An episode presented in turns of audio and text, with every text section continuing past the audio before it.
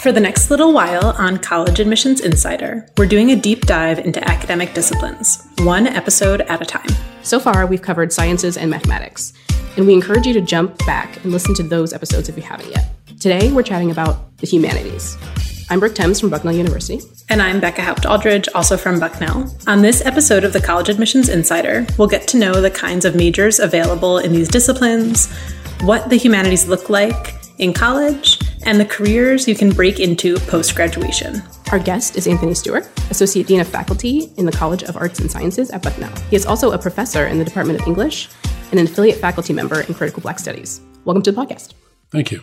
Can we start by hearing a little bit more about you and what you do at Bucknell? I'm normally a professor in the literary studies program in the English department.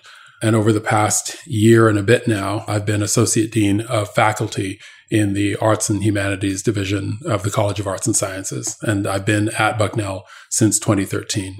Can you tell us more about the Associate Dean role? Because the College of Arts and Sciences is so big, it's divided into three sections. So natural sciences and math, social sciences, and arts and humanities, which is my division. And so what each of the associate deans does is keep the priorities of our divisions and the departments within our divisions on the radar of the Dean of the College of Arts and Sciences.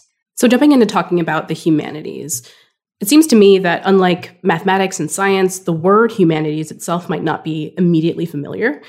And so, can you give us a brief overview of what the humanities are and what majors this term includes? Yeah, the humanities is not a term that you run across too much unless, of course, you work in a university. I was talking to a couple of people last night, and one person was saying how the humanities is the study of the way we, across time, the way human beings are similar to one another, and then the other ways that human beings are different from one another. The subjects themselves are pretty well known, or at least some of them English, like my discipline, history and philosophy, but also religious studies and classics. And so the humanities, in the broadest terms, is the study of human culture.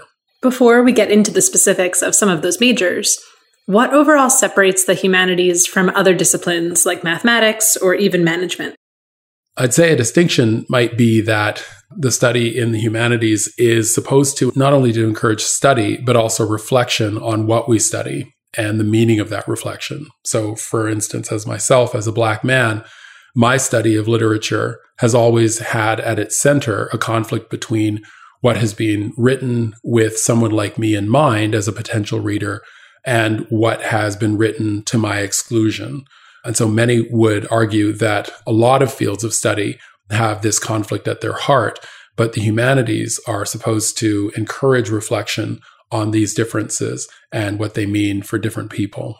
With that in mind, let's dive into some of these majors.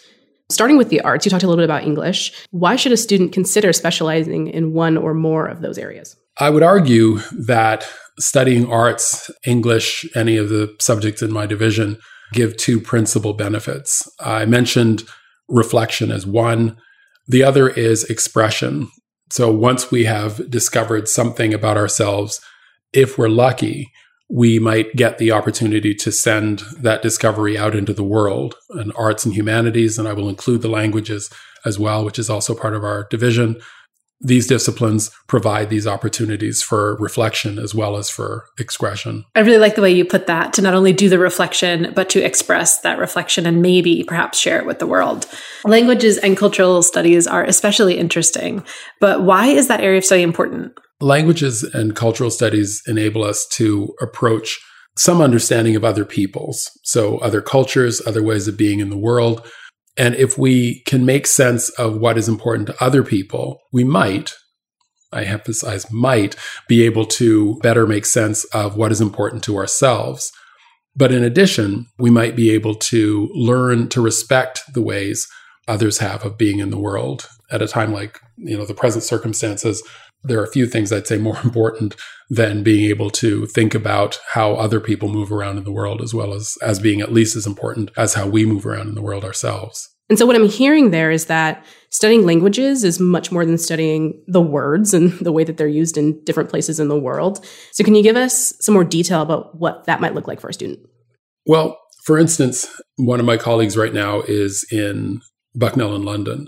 And that means not only getting to study literature in the context, in the geographical context in which it was written, but also being able to think about how using the English language in England is different from using what is ostensibly the same language in the United States. I grew up in Canada, where the relationship between English and French is a very different thing from the relationship between the use of English and Spanish in the United States. Something as superficially simple as having an official language like the United States has, as opposed to having two official languages like Canada does. And that sort of the official status of a language means very specific things to the people who live there, right? So people who grew up speaking Spanish and live in the United States, some of whom who have argued that Spanish should be an official language in the United States and they keep being told no, that means something to what it's like to live in the United States. Whereas in Canada, the fact that there are two official languages, there are, you know, there are countries in Europe that have several official languages, that says something about what it's like and what it means to be a citizen or at least an occupant of a country. And so language in terms of its usage as well as understanding it can say a lot about the environment in which you live. Thank you for diving into that for us. And you mentioned Bucknell in there. And for our listeners, our Bucknell in programs take students all over the world for study abroad experiences. Of course, we don't want to leave out history. So, where does that fit into the fabric of the humanities? Well, history is in our discipline. What history provides is an opportunity to learn from the past. You'll notice that a lot of what Americans argue over is versions of the past, right? When people argue over whether or not Columbus Day should still be called Columbus Day, for instance, since we just passed it, they're arguing over versions of the past. A couple of years ago, the 1619 Project created a lot of controversy because of the again, the relatively straightforward assertion that instead of picking 1776 as the starting point of what has become the United States, that it might be useful to think about choosing 1619 as the start date. Choosing the one over the other means very specific things about what it looks like and what it feels like and what it means to live in the United States and to call yourself American. And so one of the things that history does as much as anything else in terms of how it's studied and taught now is history sort of introduces the terms on which an argument probably will be fought. And so most of us spend our time in history in history in, in high school learning dates. One of the things that happens once you get to college and study history in college is that you get to you get to start thinking about what the dates mean and what a preference of one date over another date can contribute to and communicate to other people. So we covered quite a few topics from english to history to languages that all fit under the humanities umbrella. Generally what kind of skills do you think students develop when they study the humanities the cliche is that our subjects teach students to read, write, and think. But from a purely pragmatic point of view, I would make my strongest case for the ability to write. Lots of people can read and think. The world is not full of people who can write. And that ability will always set you apart, especially in the white collar world. Somebody that I used to know who did a PhD in English, like I did, and then ended up going into law school. And even among people who go to law school, right? Who are, again, a group of people who have learned to read, nominally read, write, and think. Um, this person stood out very much so because of the fact that she could write. You think about it all the time now because so much of what we read, we read online. And so a lot of it gets produced kind of quickly. And so everybody, everybody notices a mistake that is made in something that is written. Most people who read notice when something is written badly. And so, as I said, the world is just not full of people who can write. And so, my sort of big push in terms of what we do in the in the arts and humanities is one of the skills that sort of transfers best is the ability to write. And so, for high schoolers who might be listening to your wonderfully thoughtful descriptions of all of the disciplines we've discussed, but they aren't quite sure yet what they want to study in college, how can they know if the humanities is something that they should consider? I mean, this is a really tricky question. And I think about it from a very personal perspective because I didn't start my undergraduate as, as, an English major. I started in psychology, didn't like it. No offense to my colleagues in psychology. And then I transferred into economics, didn't like that either. Again, no offense. And then transferred into English. And when I transferred into English, I told my mother over the phone, and my mother's first words were, Don't tell your father. So I do understand why people worry about these sorts of things. And so the question is a hard question to answer because there isn't just one kind of student who might be interested in the arts, languages, or humanities. For instance, the obvious example is the person who always has at least one book going. But now that that person may be listening to books as much as reading them, both exhibit the same kinds of interests, right, in storytelling and how stories are put together. At the same time, the dean of the college and I had a visit recently from three representatives from a university in Japan.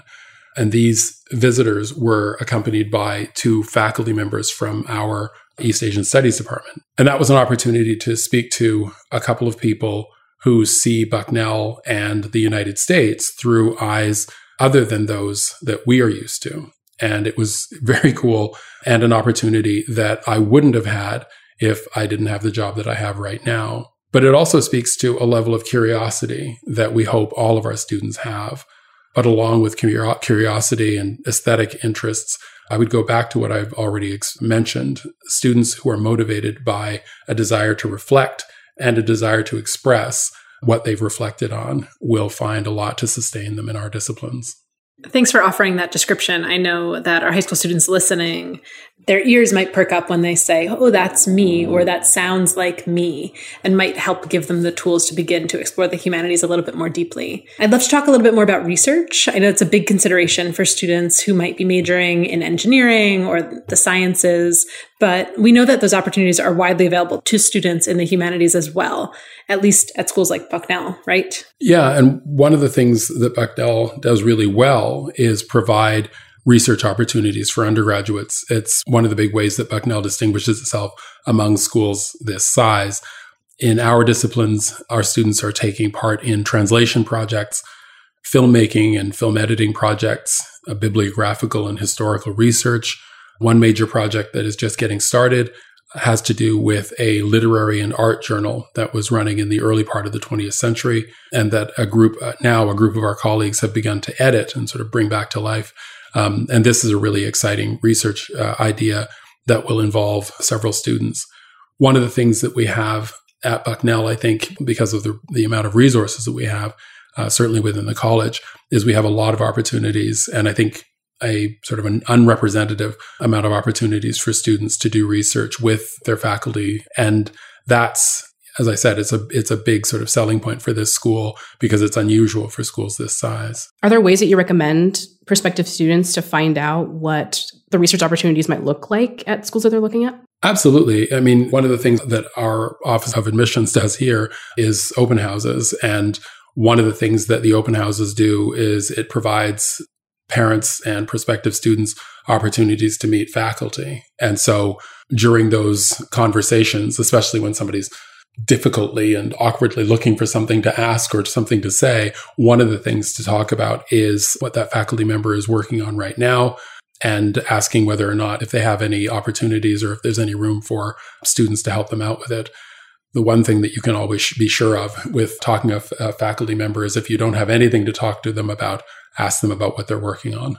Yeah, opportunities like that are great for students to meet faculty like you and get a sense of not only what they'll study and research while they're in school, but what they could do afterwards as well. And so you mentioned the journey that you went through to get to where you are in the humanities. Before we go, I'd like to end by acknowledging that perception that the humanities might not be a smart choice when it comes to a college degree, which we disagree with. So, how can students who are interested in any of the subject we've discussed be confident in their decision to declare a humanities major? And I mentioned what I said before about my own trajectory in terms of how I ended up where I've ended up. My desire straight out of high school was to major in English or in philosophy. And my parents just said I was not going to be doing that. Neither of my parents went to college. And so my parents had, on the one hand, a really kind of idealized idea about what being in college was like and what the result of going to college would be. But on the other hand, they didn't really know how much commitment, personal commitment it takes to study a subject. And I don't blame them for that. It's just not something they would have known. I've started saying to undergraduates who are considering graduate school, for instance, and to graduate students, the academic job market, my advice to them is try to keep track of what motivates you and what is important to you. If you are happy with what you are doing, a lot of the rest will take care of itself. And I have to be clear here. I understand where that concern comes from, especially when we're talking about going to a school as expensive as Bucknell is, something I still cannot get used to. But working in an area that really interests and sustains you. And I think here the idea of sustenance is really important, right? You need to be getting something out of what you do as opposed to merely thinking about what you're going to get out of doing it. And so instead of solely focusing on whether or not something will get you a job, you want to think about, you know, what will make the biggest difference to you in the long term. And in the long term, that kind of sustenance, that kind of genuine interest, I think will sustain you. Thank you so much for joining us and shedding some light on all that the humanities have to offer, both during the college experience and beyond. And thanks to everyone out there for listening. If you're a fan of the podcast, please take a moment to rate, subscribe, and share this episode with the students and families in your life. We'll be back with another new episode in a few weeks. In the meantime, send your questions, comments, and episode ideas to podcast at bucknell.edu. We read every note you send. And finally, you're invited to follow Bucknell on your favorite social media apps. Just look for at Bucknell U on Instagram, Facebook, Twitter, YouTube, and TikTok. You can also follow our student run Instagram account, which is at I am Ray Bucknell. Until next time, keep reaching for your dreams and your dream school.